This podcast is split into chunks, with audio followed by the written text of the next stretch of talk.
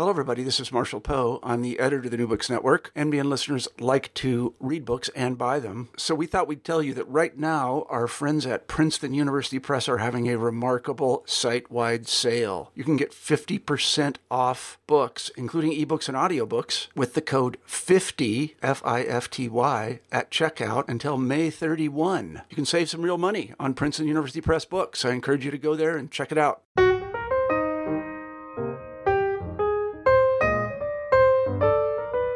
Everyone, and welcome back to New Books and Biography. I'm Mark Klobas, your host for the channel. Today I'm talking with Victor Li about his study of Nixon's period working as an attorney in the 1960s, entitled Nixon in New York How Wall Street Helped Richard Nixon Win the White House. Victor, welcome to the show. Thank you for having me, Mark. I really appreciate it. Well, we appreciate having you uh, take some time out of your schedule to speak with us. I wonder if you could start us off by telling us something about yourself. Sure. Um, I, I, live in Chicago. Um, I am a legal journalist by trade. Uh, I'm currently an assistant managing editor with the ABA Journal uh, and chronicling the business of law and technology in the legal profession. What was it that led you to undertake a study of Richard Nixon uh, generally, and, and, specifically his uh, time working as an attorney? Well, I've always been interested in Richard Nixon. I mean, I think he's a fascinating figure in American history, someone who you know really should have gone down in history as one of our greatest presidents, but you know through through his uh, you know inner demons or you know outer demons or whatever whatever you want to call it, uh, ended up being the only president to ever resign from office in disgrace. And you know, there's something I always found very compelling about that dichotomy. Someone who you know ha- had the world in the palm of his hand, but then you know for whatever reason, you know. Um, fell, you know, it either fell away from his hand or he let it go, or how you use whatever metaphor you want, but basically, you know, he blew it. so, um, you know, so I've always been fascinated with him. I've, I've, you know, I've always enjoyed reading biographies of of of him and just reading, you know, and talking to people who knew him and things along those lines. Uh, but the the uh, impetus for this project came when um, when I was working at, uh, um, when, you know, back when I first started working as a legal reporter, um, I was working in New York for um, uh, uh, the American Lawyer magazine, and you know they cover the world of big law firms, which you know you're talking about, you know, the top 200 or so law firms based on revenue, based on um, you know, attorney headcount, really in terms of money. Um, you know, you're talking about the really big firms that handle all the big cases and handle all the big matters and whatnot. And um, so I was interested in sort of like what Nixon did when he was at his law firm, you know, in from 1962 until 1968 when he became president. Um, I was interested in kind of like finding out more about just what he what he did at the firm, like what you know what was his you know, what were his tasks there, what kind of lawyer he was, and I didn't really find too much on the market that, or you know, uh, uh, out of the books and you know scholarship that was available. I didn't really see too much that dealt with that so much. I mean, there were some things that had been written about his time there, um, but really it was you know there wasn't like one book that kind of covered all of it. Like as far as like you know uh, his time at the firm and what he did and how he kind of used that to uh, help become help himself become president in 1968 uh, to get himself ready for another run for the White House. So that was sort of why um, I decided to write this, just because I thought you know it was an interesting story. It's something that hasn't really been covered too much, and and it was something that I thought was worth telling. You bring to the book a very interesting uh, perspective. Most people who write about Nixon write about him uh, from the standpoint of their, their politicians, their historians, their professional biographers. And given your familiarity with the law, you can speak to that aspect of his life uh, with considerable insight, and and, and, that's one of the reasons why I, I found your book so uh, unusual, which is that you show it's not just about Nixon as it is about how he draws upon that period of his life to serve as that springboard in a way that that people such as uh, historians such as say Stephen Ambrose have not written about in, in from quite the same way in quite the same way. Well, yeah, thank you. I mean, uh, that was that was kind of what I was going for. I mean, I find that you know just dealing with lawyers all the time. I mean, you know, um, I've I've been a legal journalist for about eight years now. Um, you know, working for both um, you know the American Lawyer magazine and then Law Technology News, and then now I'm at the ABA Journal. So you know, having to deal with lawyers all the time and talking to them and um, interacting with them and whatnot. It's it's it's interesting. It's interesting to kind of see you know, because I, I, my background is that you know I uh, I did go to law school. I did practice for a little while uh, before I decided to switch careers.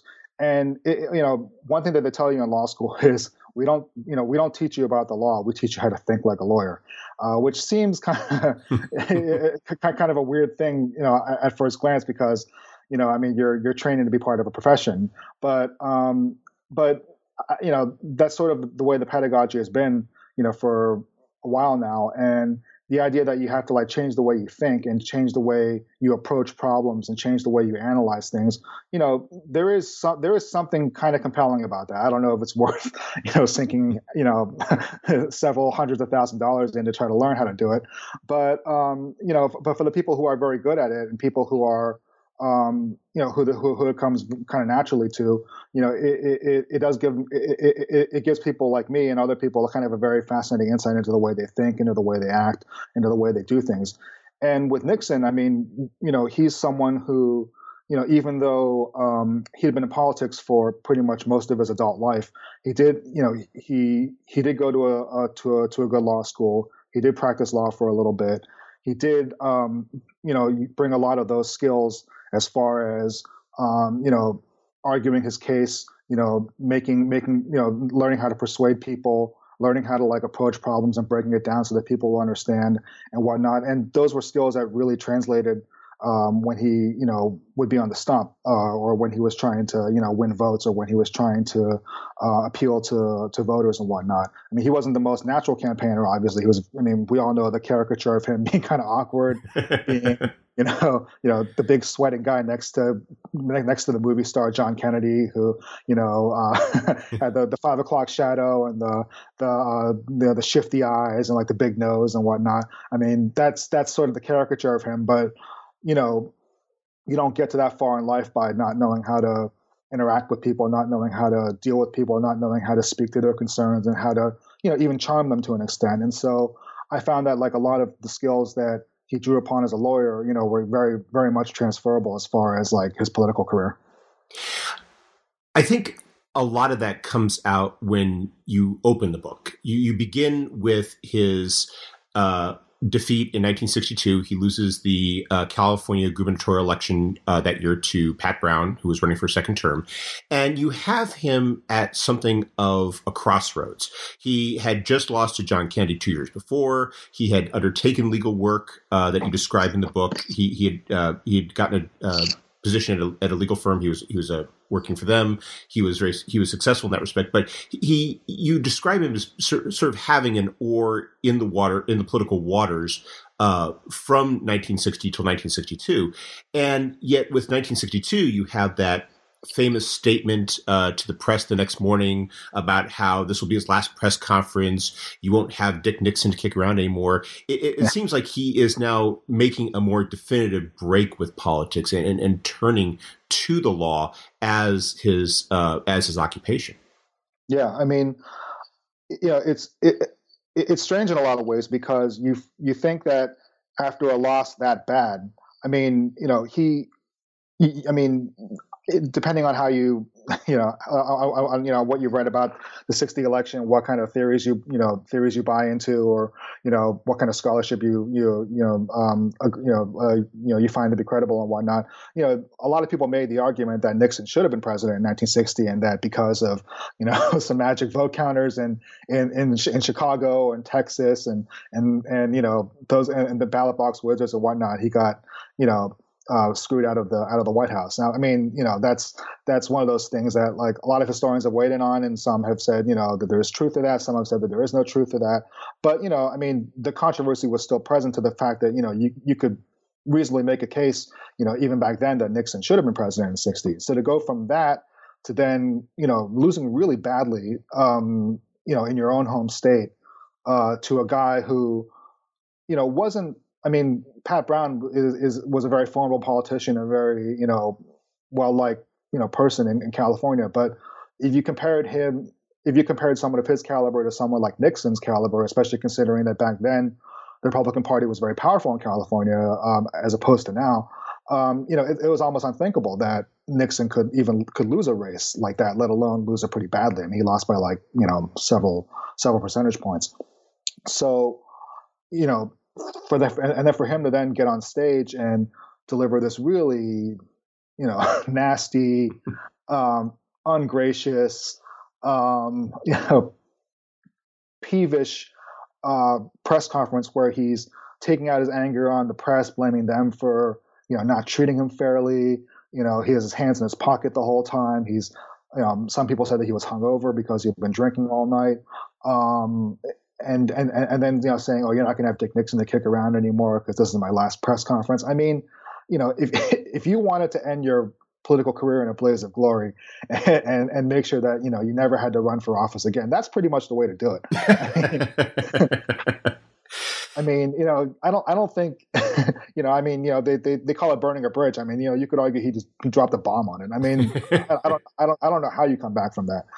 Um, and so the fact that he was able to come back from that, though, is you know makes it even more impressive because, yeah, I mean, and, and the book goes into a little bit. I mean, he, you know, there were there were a lot of there were a lot of um, other concerns that he had as far as you know what he wanted to do with his time and whether he really even wanted to run for president in 1964, which is which was the general assumption. Um, you know whether he needed to like kind of find a find a job to lay low for a little bit um, and still, you know, a job that would allow him to still travel the world and still kind of act like a statesman and still be in the public eye without being pressured to run against Kennedy again in '64. Um, and so ultimately, you know, you know, uh, joining a law firm and moving to New York was was was turned out to be the right move for him, just because it allowed him to it allowed him to kind of um, make a lot of money, which you know he had he had always been poor growing up and he had been on a government salary for so long. So, you know, he was able to make some money and able to do that. But then also just show that he could um, succeed in, you know, you know, in that big corporate world on Wall Street and whatnot. And, you know, while without without then being drawn into like, you know, constant constant speculation over whether or not he was going to run for president again, which still occurred, but you know, because he had his plan in place as far as being able to um, to work in New York and, and, and be a lawyer at this firm, that was uh, something that allowed him to kind of tread water until until 1968 came along. The fact that he went back to uh, work in the law was it was understandable, but he undertakes this move from California all the way to New York. Could you yeah. perhaps explain why it was he decided to undertake that uh, radical of a shift? Because when he uh, lost 1960, he went to a California legal firm. He sure. was maintaining uh, his his connections in California, and, and, it seems to be such a, a break. And, and, and, as you explain in the book, it, it's one that he kept uh, under uh, mentioning to people as proof that he was giving up on politics. So why undertake that? Was it reflection of that desire to try to, at that moment, to wash his hands of politics, or was there a, a, a deeper consideration going on?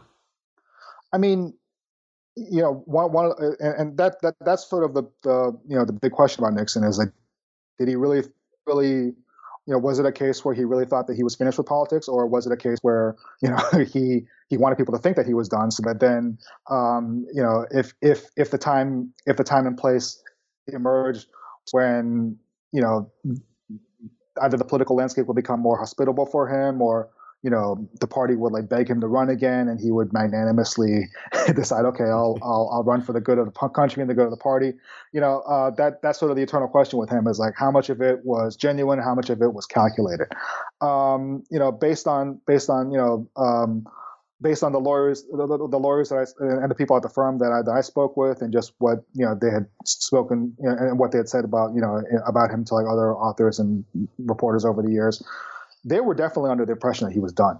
I mean, you know, the the whole reason why he moved back to California after he um, after he uh, left Washington uh, after his after losing the presidential race to Kennedy was so he could um, you know still maintain because his political base was still in California. He thought he needed to uh, be in the state in order for him to you know still be a viable candidate for for the presidency and you know he he he had it in the back of his mind that he would run for governor as a way to so that he would have elective office, have a have a have a platform that he could then use to um, to to launch another bid for the presidency. And so then when that blew up, um, you know there wasn't really much of a reason for him to stay in California. And you know he talked a little bit about this in interviews and whatnot. You know he had never had a whole lot of love for California. Um, he, he hadn't, you know, other than other than growing up there and um, and, and and and living there very briefly as a, as an adult, you know, he had spent most of his he had spent most of his professional life in Washington D.C. You know, he, the East Coast was where he wanted to be. You know, he felt like that was the big league, so to speak, where you know where all the big money was, where all the big players were, where all the big you know heads of state when they were coming to uh, to DC uh, when they were coming to DC or coming to New York to go to the UN that's where they would you know that that's where he wanted to be so he could see them or you know speak with them and whatnot. Um, so New York was kind of seen as like the place where he had to be in order to um, to prove himself and also to stay in the public eye. And but what made it what made it even what made it even more unthinkable was that you know, New York was very much the fiefdom of Nelson Rockefeller, which was his who was his big his biggest rival in the party. Um, so the fact that he would go to New York um, under Rockefeller's thumb, um, you know, that that that pretty much confirmed to a lot of people. Well, there's no way he's going to run for president again. There's no way he's going to be a politician because he's not going to go to New York and steal Rockefeller's base from under him. I mean, Rockefeller pretty much owns the city of New York. um, I mean, you know, if you've ever been in New York, you know there are tons of things named after him and his family. So, um, so, so, so the idea that that that he was going to New York and and that he was going to, you know, be in Rockefeller's, you know, backyard. I mean, they actually lived in the same building, which was kind of strange.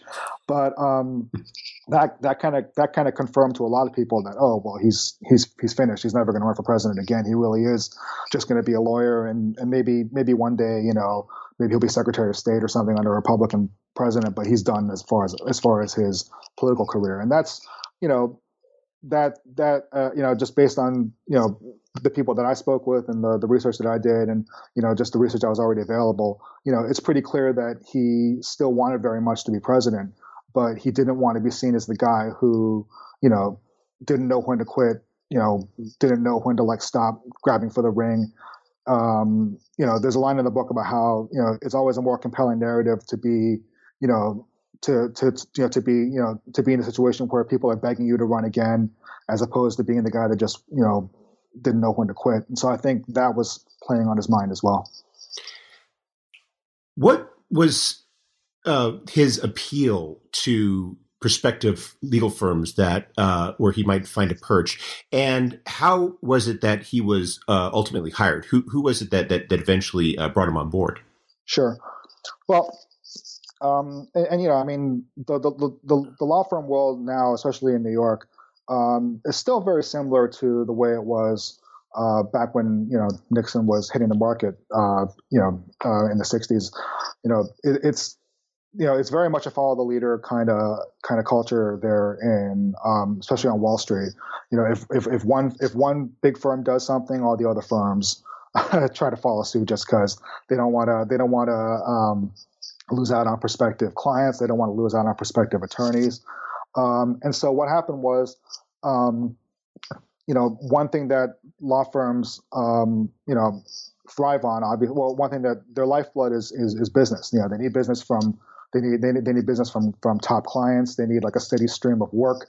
Um, you know, if a, if a big firm has a, has, has a major client like, you know, like like Chase National Bank or you know like a major oil company or whatnot, they can get all kinds of work for their for their uh, attorneys in the firm. You know, ranging from litigation matters to uh, transactional matters. You know, if you know if, if a bank has like um, you know, like, uh, or, or, like, you know, if, if a company wants to merge with another company, you know, they can take care of those kind of matters, uh, any kind of like employment matters that come up. So, you know, these kind of so so so these kind of clients that have that can provide lots of work and lots of money and lots of billable hours to lawyers, um, especially in New York, they're like they're like gold. You know, you know if you if you have if you have if you have like a good group of of loyal clients that will like give you all of their as much work as possible uh, and keep it keep everybody you know happy and keep everybody busy. That's you know then you're set. Um, and so what a lot of law firms in New York, uh, I mean, throughout the country, but especially in New York, because uh, most of the big firms were located or headquartered in, in, in, New York City. So what a lot of them did was that they would hire like a big name, uh, a big name partner. It was they, they, they, they called it a public partner, somebody who kind of be the face of the firm, uh, someone who had a lot of connections, someone who you know could call up any any any business person, any CEO, any you know chairman or chairwoman or whatnot, and and, and get that call returned immediately. Um, very often, it was a powerful politician, uh, somebody who you know either you know had decided to leave politics, had been defeated for reelection, or you know just wanted to transition and do and, and do something where they would make some money. So like one of the you know one one of the one of the best examples was uh, Thomas Dewey, who was uh, governor of New York for for many years. He ran for president twice. He almost defeated Truman, uh, famously. Um, and so so after he after he left the governorship after failing to uh, become president, he went out. He, he he he joined a Wall Street firm. He served as the face of the firm. You know, whenever whenever anything happened with the firm, they would always refer to it as Thomas Dewey's firm.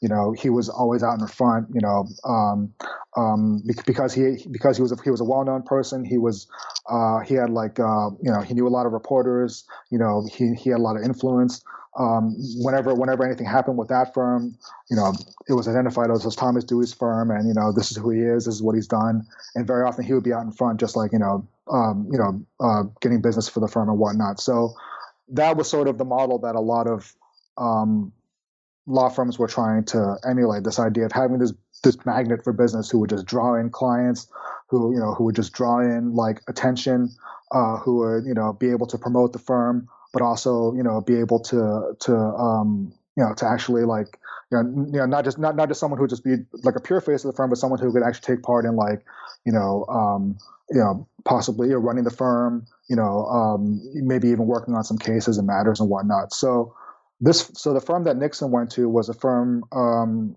was a firm called Mudge Stern Baldwin and Todd. They were um, a lot of a very prominent firm on Wall Street, but they had kind of fallen on some tough times. They had some, um, you know, some of their some of their partners uh, that they'd relied on for many years, you know, had either retired or you know they had died because of old age. Um, so they had like kind of they were sort of in a transitional period where they weren't really sure, um, you know, what kind of firm they were going to be, who was going to be the one calling the shots, who was going to be the one bringing in the business and whatnot. So they were kind of stuck. They had a very unflattering nickname on um, on Wall Street uh, they were called Mudge, Sludge, Fudge, and Don't Budge, just because they, were seen as, they, were, they were seen as a firm that was kind of stuck in neutral. So Nixon appealed to them because he's a guy who, you know, he knows pretty much everybody. He, knows everybody in Washington. Um, he had a lot of like very wealthy, very well-to-do business friends who uh, were looking out for him, and you know, were you know hoping to, you know, hoping hoping to, you know, hoping to take advantage of the fact that you know he could still one day possibly you know be president or be some be somewhere you know in in in the White House as, or in the executive branch is a very powerful person that you know, very powerful person. So so you know he's someone he had a deep rolodex um, of business contacts. Um, he's someone that if you called you know if you called and left the, left a message you know he would get that call he would get that call returned um, and so he was exactly what they were looking for and so um, what happened was um, um, you know, one of his good friends was uh, this man named Elmer Bobst, who was um, um, he he was a pharmaceutical king, and his his company was one of the biggest clients at Mudge. And he he basically told the leadership Mudge that you have to go get Richard Nixon. He's the guy that he's the guy that you need to to take you to the next level. And so you know, over some co- over some cocktails on the golf course, as very often that's how things were. That's how things were done back then. They they hammered out a deal, and and and and and, and he became the head of the firm. Did Nixon do very well out of this deal? Was it based upon his ability to deliver, or did he have something coming up front? Uh, I mean, well, he he, because um, you know, nowadays, um, uh, you know, nowadays, I mean, a lot of law firms are, you know, eat what you kill. You know, you, you get paid based on how much business you bring in. Um, even even then, there are exceptions. I mean, some some law firms now they're they're giving out big guarantees to, to lawyers to entice them to come over. So it's kind of a it's it's kind of a, a mix of that. Um, with Nixon, they they guaranteed him a, they guaranteed him um, you know uh, a salary of about of around two hundred thousand dollars like up front uh, which you know back then that's that that was, that was, that was a small fortune back then, and certainly more money than he'd ever seen. Um, and he also had other money coming in from like you know his royalties, his book royalties, and like you know things along those lines. But um, it was but as far as um, um, you know, uh, the money that he made, uh, like from the firm, you know, he, he got most of it up front. Like most of it was was was was guaranteed to him. Um, but uh, the business that he brought in more than justified that. I mean, like the biggest the biggest client that he brought in right off the bat was Pepsi, uh, because he had a close relationship with the chairman of Pepsi.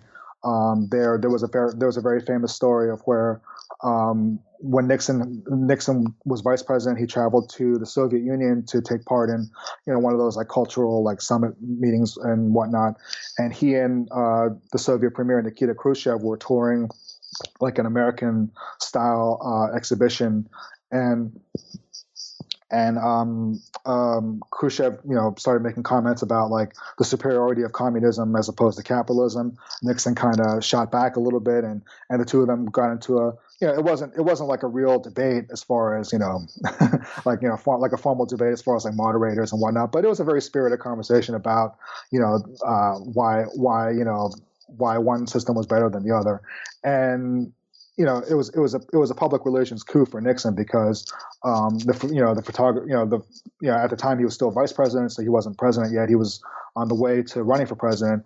That showed that he could you know he could he could hold his own with like um, you know the big the big you know leaders of the world. And Khrushchev you know always had a reputation as being kind of a bully. You know he had that you know, he had the the, um, the shaved head. He had that menacing kind of demeanor. So you know, the fact that he was able to stand up to Nikita Khrushchev, you know, made him look really good. And where Pepsi came into it was there was a Pepsi exhibition at the at that at that um, at that at the event that they were at. And so um, Nixon actually at one point got Khrushchev to drink uh, Pepsi, um, you know, from the display. And so that was a that was a big deal for um, uh, for the for the company uh, because you know at that point they're still you know I mean you can argue they're still second fiddle to Coke as far as market share and whatnot. So they were looking for any little edge that could you know that could that could you know um, help them as far as like closing the gap. So so that was a that was a big you know win for them and that allowed them to eventually make like a um, you know an, an, exclusive deal with the Soviet Union as far as Pepsi goes. So Pepsi was so grateful to Nixon for his part in doing this that um, that when Nixon was looking for looking for uh, you know what firm he was going to go to, uh, Pepsi made it clear whoever whoever whoever hires Nixon, they get us as a client and you know Pepsi is one of those clients that has like you know all kinds of work that you could that you could bring in for for lawyers. Um, you know they're a great client to have one that you know law firms today would still fight over. So the fact that he had that he had that like you know client willing to like follow him um, to whatever firm he went to as far and he has some other ones too. But you know clients of that of that magnitude and that prestige and that um, you know, clients that were that well known that were willing to follow him to whatever firm he went to made him a very, very attractive candidate for for law firms, and really, you know, paid, you know, like paid, you know, paid for himself as far as like whatever whatever money that the firm was giving him up front. One of the most fascinating passages uh, in your book for me was your description of how this work changed Nixon. How you, you quote this one person who came across from the street and how he just seemed so much more at ease with himself. He seemed more relaxed. It seemed that he had found this this this very comfortable uh, place in his life. Sure, I mean, which and it's also weird because um, I mean, if if um, you know, just just just any any biography of Nixon or any any you know any kind of study of him, you know, it, it's pretty clear that he was not very comfortable um, in that world as far as he, he was very distrustful of, of the so-called Eastern establishment. Um, you know, in the White House, you know, when he was there, he had uh, there are all kinds of transcripts and all kinds of exchanges that he had with people where he would just go off on, you know, the Harvard, the Harvard bastards or you know, people like that. Um, so the idea that he could thrive on Wall Street, which is, which at that point was, and it still is, crawling with, you know, Ivy League, Ivy League graduates, people who went to Harvard undergrad, Harvard Law, Yale Law, Columbia Law. I mean, the fact that he could thrive in, under those circumstances is pretty impressive, just considering what we know about him. Um, and it, also kind of it kind of it, it kind of shows how how you know he was able to kind of compart- compartmentalize um, you know the kind of person that he was and, and, the way he thought just for the sake of his clients for the sake of his law firm but um, i mean yeah someone like that um, i mean someone with so in order to survive on Wall Street, he he he would have had to adapt. Otherwise, uh, he wouldn't have been able to uh, bring in bring in the clients that he did. He wouldn't have been able to bring in the um, he wouldn't have been able to he wouldn't have been able to recruit the top talent because that was the other thing that was that they were bringing him in for because um, you know one thing that the top law firms in, in in the country but especially back then in New York they were always competing against themselves competing amongst themselves for the best law students um, the best um, you know the cream of the crop you know people coming from Harvard law uh, Yale law Columbia law the really really you know top students who you know you know were the real like you know gems of their classes and whatnot. And nixon was someone who even if you didn't agree with his politics even if you didn't like him even if you thought that he was you know, not a very good person or not someone that you would want to sit down and like have a beer with. He's still someone that you want to meet and someone that you would want to talk to, just because you know how often do you get to to talk to someone like that? I mean, in your in your in your in your day to day life. So that was that was that was another way that he helped the firm. Just he was able to you know to kind of attract a lot of people that ordinarily wouldn't have considered um, much uh, as as an option, just because you know they were a good firm, but they weren't the very top of the heap. So um, he was able to bring in people that ordinarily wouldn't have considered the firm. So he's involved in this legal work, and yet you have this description of his office, his corner office, which which which is suggestive that he has you know never really he hasn't really abandoned his politics at any point. You, I, I love your description of it as sort of a a presidential museum in waiting how he has he has he has all these you know uh, all these uh, tchotchkes and and and and uh, and uh, gifts that he received when, when he was vice president that that are that are decorating his office that are harkening to that time. And it, you you described how you know even in the early his early years of the firm 1964 1965 he is still very much involved in politics yeah i mean and, and, and that that's sort of the giveaway as far as his intentions because um, one one thing that was one thing that was kind of stunning to me, um, just in, in doing this research, was when he first got to the firm, he was whenever anybody asked him, a reporter or whatnot, asked him about his political intentions, he was clear. Like, I'm done. I'm not running for anything. I'm never going to run again. That's it. Like, you know, you didn't you didn't get the nowadays every politician is like, well, I, I, I don't foresee any circumstances where I would be a candidate again, or I don't, you know, or you know, I don't, I, I don't, I don't see how how how at this moment, you know, that I'd be interested in doing this. Like, so there's all kinds of equivocation, all kinds of, you know, double talk, all kinds of contingencies, like, oh, you know, to kind of leave the door open in case they change their mind. Uh, but with him, it was definite. It was like, I'm done. There's no way I'm running again. You saw what happened. You saw what I did on that stage. Um, nobody's gonna, ever going to vote for me again, and I'm sick of it. So I'm not going to do it. Um, so, but but then you see this other side where you know his office, where he clearly you know hasn't let go of his dream. I mean, you know he. Um, I mean, one you know one you know the office was was was kind of like grandiose on design because it was a way to kind of impress clients and a way to you know kind of elevate himself as far as you know to distinguish himself as someone who wasn't just another lawyer on Wall Street. Uh, but it also shows that he hadn't really let go and he hadn't uh, given up on his dream. And other and, and, plenty of plenty of lawyers at the firm caught on to that. I mean, Leonard Garment, uh, who became uh, his closest friend at the firm and someone who ended up becoming uh, White House counsel and you know was one of his closest aides. Um, he picked up on that immediately. He said, "He said this this is a guy who's clearly going to run again." And you know, even though Garment described himself as a Democrat, someone who voted for Kennedy, and someone who you know, as recently as you know, a couple years, like a year or so before, uh, before um, uh, before meeting Nixon, had, had had held a fundraiser for Robert Kennedy. So I mean, this is not someone that would naturally gravitate towards Richard Nixon, but he he sensed that Nixon was going to run again. He knew that something was up, so he kind of glommed onto him, um, and you know, in the hopes that you know uh, he was in the hopes that if if if something did happen and Nixon did decide to run for president again, so, and, and he did win, then there'd be something in it for him. Um, and there were a lot of lawyers who who who uh, and, people who worked at the firm who came to that same conclusion that you know this is someone who clearly has not given up on his dream. This is someone who you know at at some point is going to run for president again, and if things go right, he'll be in the White House. and it would be good for us to kind of get on that train early. And you know, his actions in '64 and '65 just pretty much cemented that. I mean, '64 was um, you know, a terrible year for Republicans. Um, you know, Barry Goldwater got, you know, got destroyed in a in a in a in, a, in, in one of the one of the biggest landslides in in uh, American political history.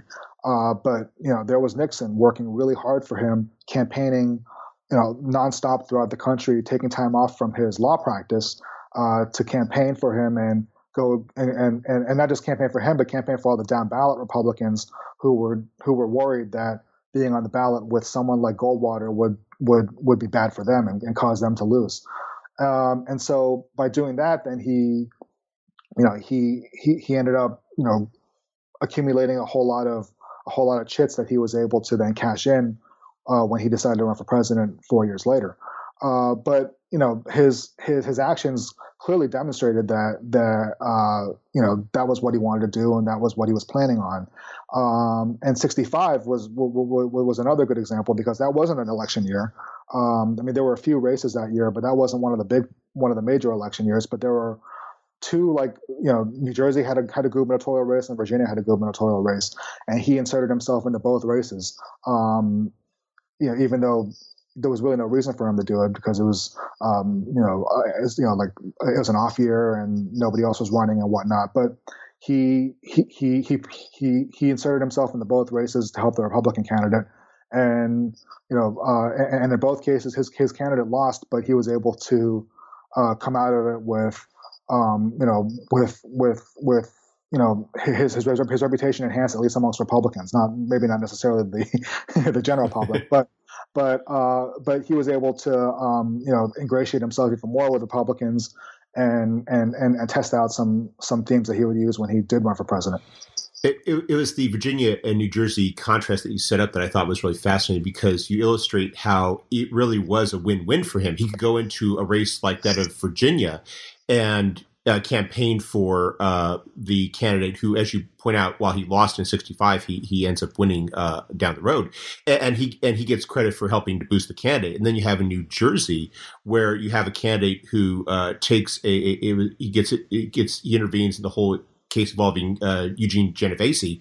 And while he loses badly to the Democratic incumbent, none of that sticks to Nixon. He can easily point to the candidate and say, "Well, you know, that's him. I did my part as as the as the uh, loyal warrior." And, and it, it, it it points to the the the, uh, the the you know the benefits he has of, that position that you've outlined to that point where he's there he, he's he's involved but he is not you know tainted with any sort of of, of involvement with it. And, and, going back to 1964, he has the added advantage that all the potential contenders uh, that he uh, was going to face down the road who were prominent that year, people like Bill Scranton and uh, and uh, Nelson Rockefeller would have nothing to do with Barry Goldwater. So Nixon gets all the credit from the people who supported Goldwater, and none of the blame for helping to torpedo uh, Goldwater's candidacy.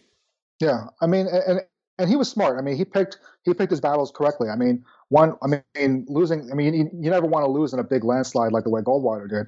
But one of the one of the um, the benefits of that was that you know when, when every time you have a landslide of that magnitude, there are always a bunch of candidates who win. Um, you know, who got carried by the coattails, by Johnson's coattails in the, in this case, um, that maybe it, it, it, they win and maybe, but maybe in other years they wouldn't have won, you know, or maybe their districts, you know, weren't necessarily in line with their views, but because you know they got caught up in the in the Johnson landslide, or you know they were afraid of Goldwater and whatnot, they just happened to swing to the other party just that you know that one time. And so he he identified a bunch of these a bunch of these candidates. Um, you know, in, in 65 and also in 66, uh, when he, you know, circled the circled the country to campaign for congressional and gubernatorial candidates, he he he identified like races where you know, if if there was if there was a seat in uh, if there were seats in Michigan, for instance, that had been Republican for decades or years, but then swung to the Democrats by you know very small percentage points because of Johnson or because of Goldwater, um, that he would go in, campaign really hard for the Republican, and then chances are the Republican would have won the race anyway because you know chances are the district was probably more naturally suited for a Republican candidate or for you know that particular candidate. But um, he would go in, he would campaign hard for them, and then when that candidate won, then it'd be oh, it's because Dick, it was because Dick Nixon was here and he helped me.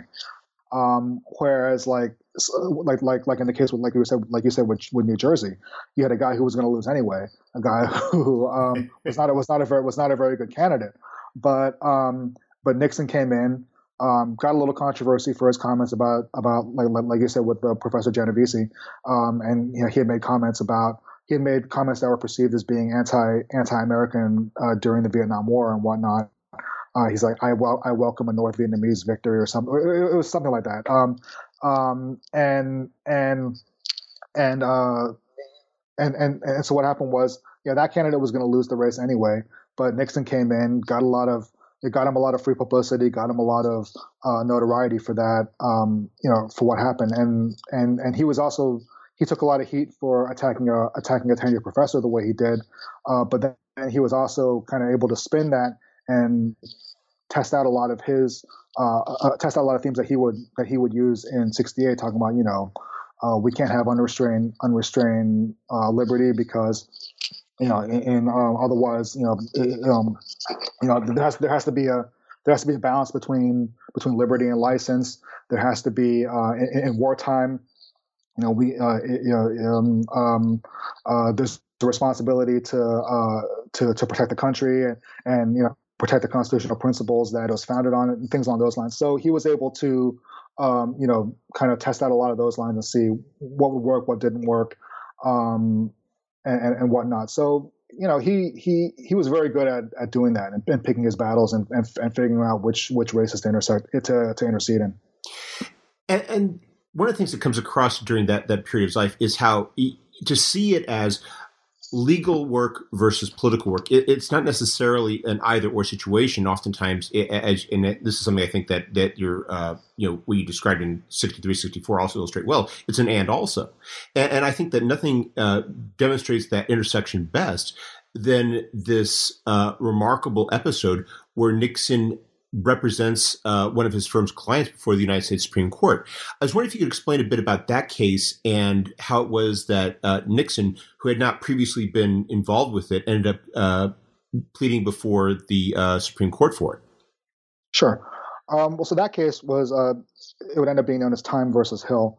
Um, what happened was uh, there were these there were these um, convicts who escaped from from a prison in Pennsylvania um, and, and, and, it's actually pretty it's actually pretty funny how they were able to escape. You know, they you know, there, there, there, there, was like, um, it's, it's, like what you would see in a movie. You know, they would, uh, they lowered themselves out of their cells with their bed sheets. They, they had like a, they had like a ladder that they had fashioned out of like pieces of metal that they that they had accumulated from over the, from a, from you know, from whatnot that, that they were able to use to climb over the wall. I don't know why I don't know how like the wardens and, and guards were able to like overlook the fact that there was like this makeshift ladder in the prison yard, but whatever.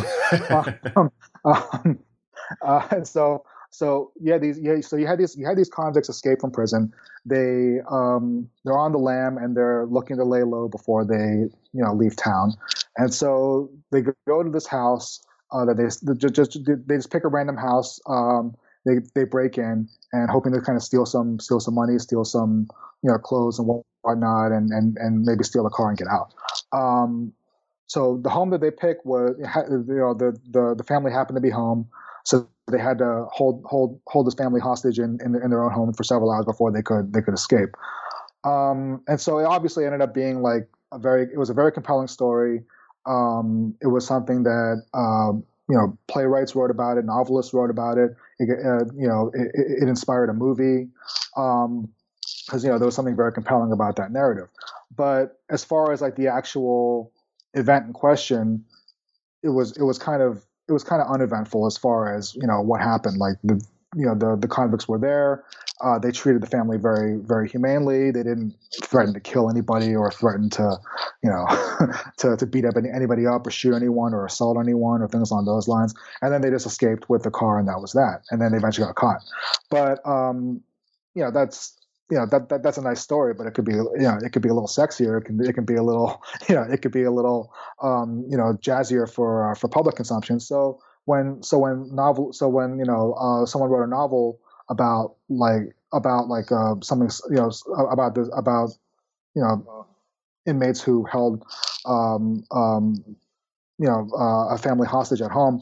They drew on they drew on they drew on uh, this event as one of the one of the inspirations, but they also you know brought in some other some other uh, some other uh, elements from other cases. They fictionalized some elements. They made it so there's more conflict, so there was more you know there was more danger involved, and they had like the family fight back. And, and, and retake their house heroic, heroically because it's a you know that's that's a, that's a that's a nicer story and it's more that's more um, something that you would want to see a, um, you know at a movie theater and whatnot. So so what happened was this family they were known as the Hills.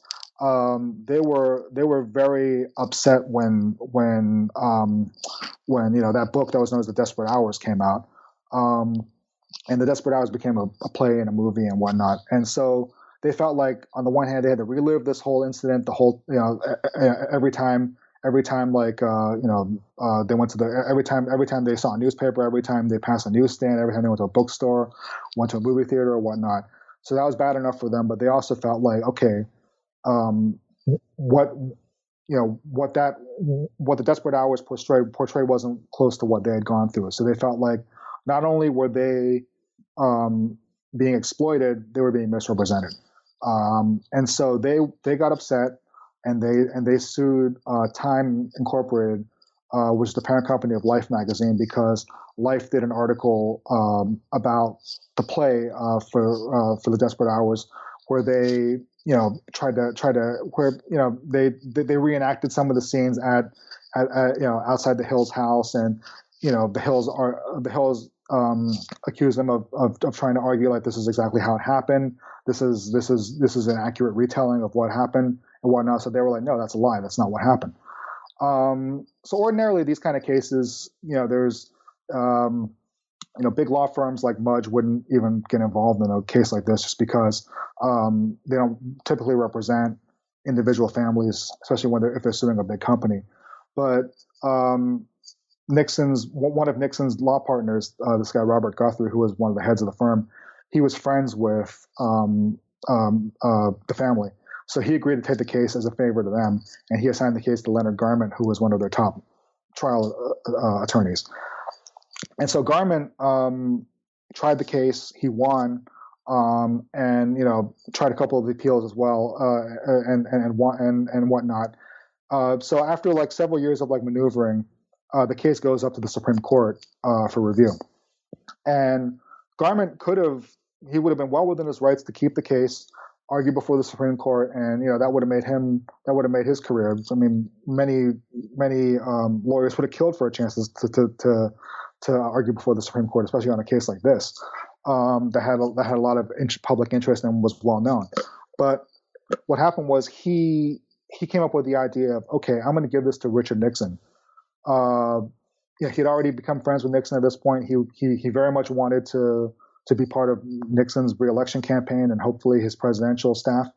Um, and so he felt like if Nixon took this case, it would be a good platform for him to show a what a great lawyer he was, but also it was a way for him to kind of show that he was he was fighting for the little guy, like you know the the poor family that got that got um, you know uh, that got uh, uh, taken advantage of by this big media conglomerate.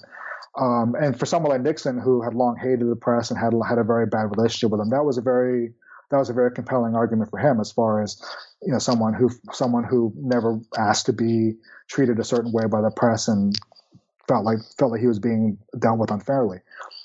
So, so Garment gave him the case, uh, even though Nixon had never argued a case at the appellate level in his career.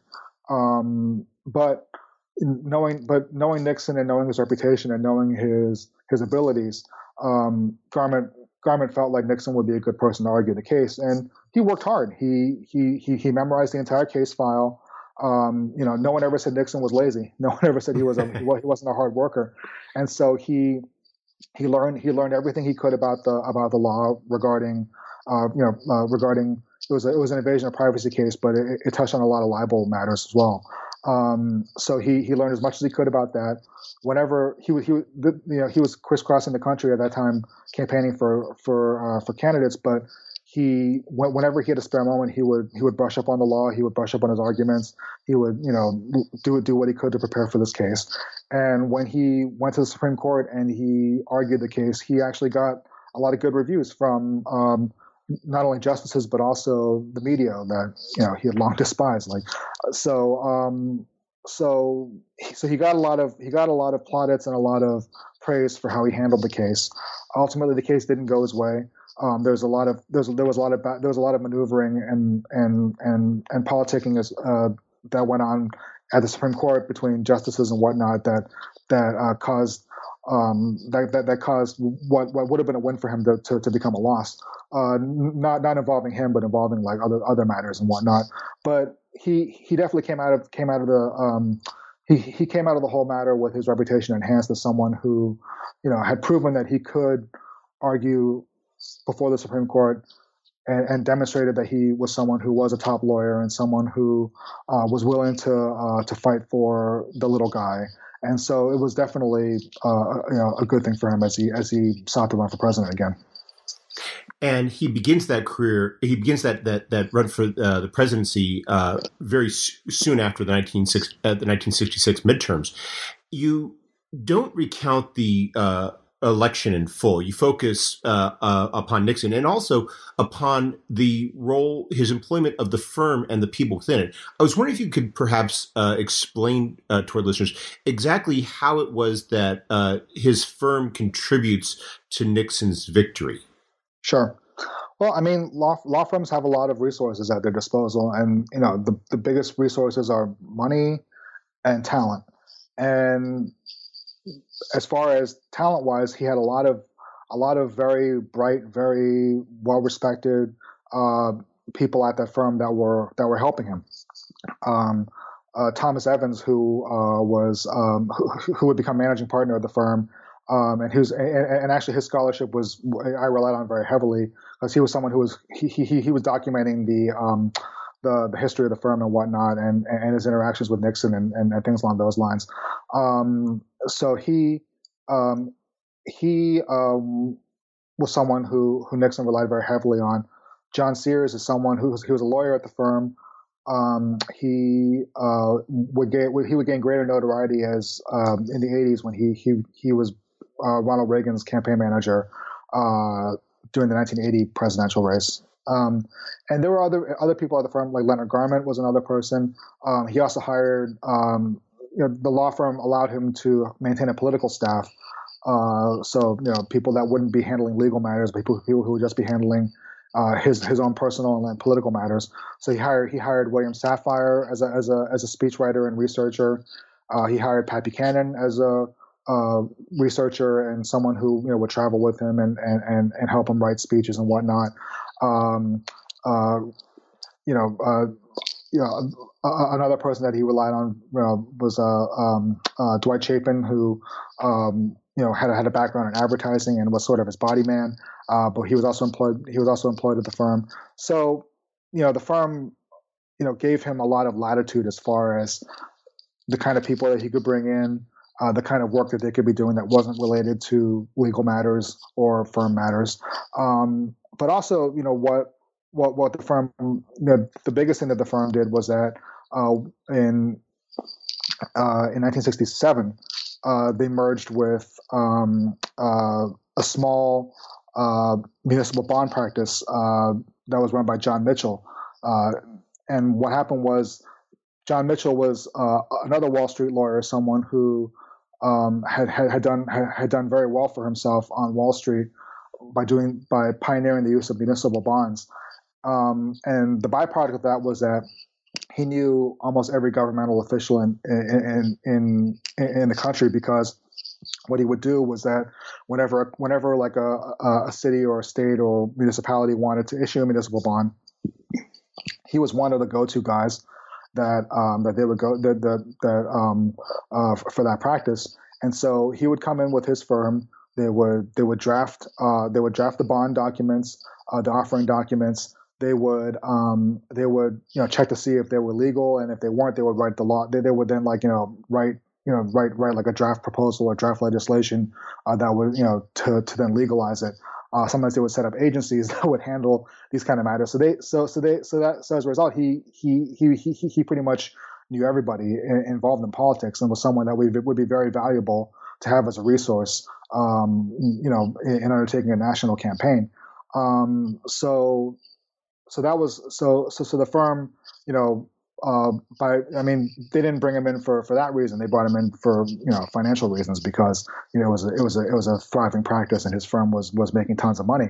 But you know the added benefit of that was that having him in the fold then um, then allowed Nixon to then you know to, to then to then uh, recruit him to his staff. And then once Nixon, you know, once, once Mitchell got a taste of that, then he he was he was in, and and and and he was the guy who helped who who really helped Nixon win win the presidency in '68.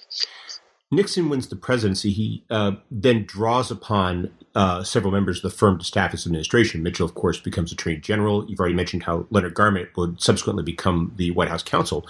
How does the firm overall do during Nixon's presidency, and do how do they uh, do in its aftermath? Well, um, I mean, at, at, first they, they did very well. I mean, this was this was Richard Nixon's firm. Uh, that, that that's what they were known as. That's what people saw them as. Um, and and that was pretty much what they had wanted because they they were they were hoping that they could hitch their wagon to a star. And you know, once that star once that star took off and and you know went went supernova, then that yeah they they, they were ready to reap reap the benefits. Um, they became known as the firm to see on Wall on Wall Street because they were they were Richard Nixon's law firm. Um, even though he was no longer affiliated, obviously, once he became president, and Mitchell left to become attorney general, and several other members of the firm uh, took jobs in the Nixon administration. But for what, for, you know, rightly or wrongly, they were seen they were seen as having access to the highest echelons of power. Um, you know, and, and and and understandably so. I mean, you have two you know, uh, um, two two former partners of the firm that were now basically running the country. I mean, you, you, you can't ask for a better you can't ask for better friends than that. But you know, as is the case with with a lot of these things, um, you know, there there are ethical matters involved. Politics gets in the way. Um, so there there were there were you know it was a benefit and it was also a detriment to the firm because you know whereas they were able to increase their profile and, and use that to then attract attract lawyers to, to, to grow to grow their practices, to uh, grow their headquarters, to to bring in you know more people and more cases and more matters that would bring in more money.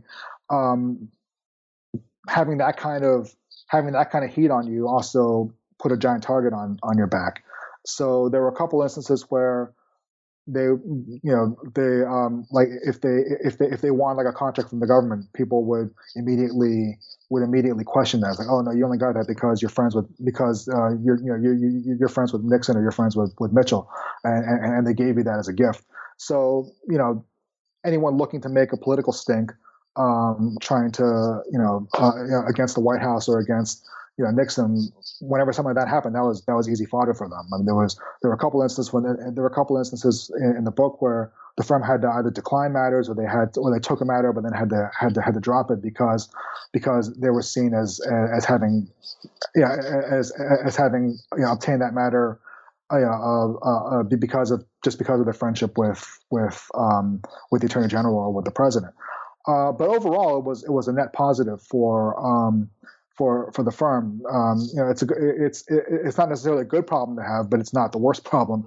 You know, if if you know, if if uh, um, if you're seen as the president's, you know, if you're seen as you know the president's firm, but then obviously, you know, when the president then um, you know when he gets embroiled in scandal and he and he's and his reputation takes a hit the way it did during Watergate, then that also reflected badly on the firm. Um, you know, the firm wasn't directly involved or you know, I mean, they weren't directly involved in in in, in you know the cover up or you know what happened with uh, with Watergate. There were there, were, there was enough of a taint there, and plus uh, it didn't help it didn't help the firm because Mitchell Mitchell then returned to the firm after the fir- after um, after Nixon's first term, and he actually got indicted uh, while he was uh, while he was uh, at the firm. So you know that didn't help the law firm as far as his reputation went, even though you know they weren't they weren't found to be involved in in, in, in what happened. Uh, but that didn't that didn't um, help the firm as far as you know being able to recruit new lawyers, uh, being able to compete for cases, being able to compete for for for high profile matters and whatnot. And so you know after after Nixon they then gets driven from office in disgrace. The firm went through a phase where they were not doing very well uh, financially. They were losing partners. They were losing associates. Uh, they weren't being able to. Um, they weren't able to compete for the for for for for you know the, the major clients and whatnot. A lot of a lot of clients left them, um, and so they were sort of back in the position they were at before Nixon joined, where they were kind of stuck in neutral and not really going anywhere. Well, we've taken up a lot of your time, but before we go, could you tell us what you're working on now? Yeah, um, well, I'm not. I'm not working on any books now. Um, I'm, still, you know, as you can imagine, this was, you know, this this was a pretty grueling, uh, a pretty grueling process, and one that, um, you know, took up a lot of time and whatnot. So I I don't have anything lined up. So obviously, if if, if um, anyone listening, you know, has any ideas, you know, please feel free to, to reach out to me. Um, but uh, you know, I, I am working uh, as an uh, as an assistant managing editor at the ABA Journal, and we have a lot of a lot of things that are that, that we're working on um, as far as um, podcasts, as far as um, articles and features and whatnot. I, I, cover the business of law and technology, so um, you know, very often uh, I'll, I'll, I'll be writing things about things that, that focus on on those areas or editing articles. One thing that one thing that we've been doing is we've been doing a um, a year long a year long um, look at cybersecurity because um, one thing that the legal industry is also known for uh, is being averse to change, uh, not necessarily not necessarily embracing technology or being very suspicious of it. And so um, the series uh, purports to educate lawyers about about you know, hacking, cyber attacks, um, and and and things along those lines, and what they can do to, to protect themselves and protect their clients from from becoming victims of um, you know I mean because nowadays I mean anyone anyone with a you know anyone with a computer anyone with a with an internet connection you know is, is potentially opening themselves up to all kinds of attacks from all kinds of people all kinds of entities and all kinds of information that could potentially go out the door or be used for for all kinds of nefarious purposes. And so this series hopes hopes to educate uh, lawyers and people in the legal industry about the need for the need for you know stricter vigilance uh, you know, uh, stronger protocols and stronger protections, um, you know, to safeguard their their information. Hmm. Well, I do hope you can find some time to write another book because this one was very enlightening. Victor, thank you very much for taking some time to speak with us. I hope you have a wonderful day. No, I appreciate it. Thanks a lot.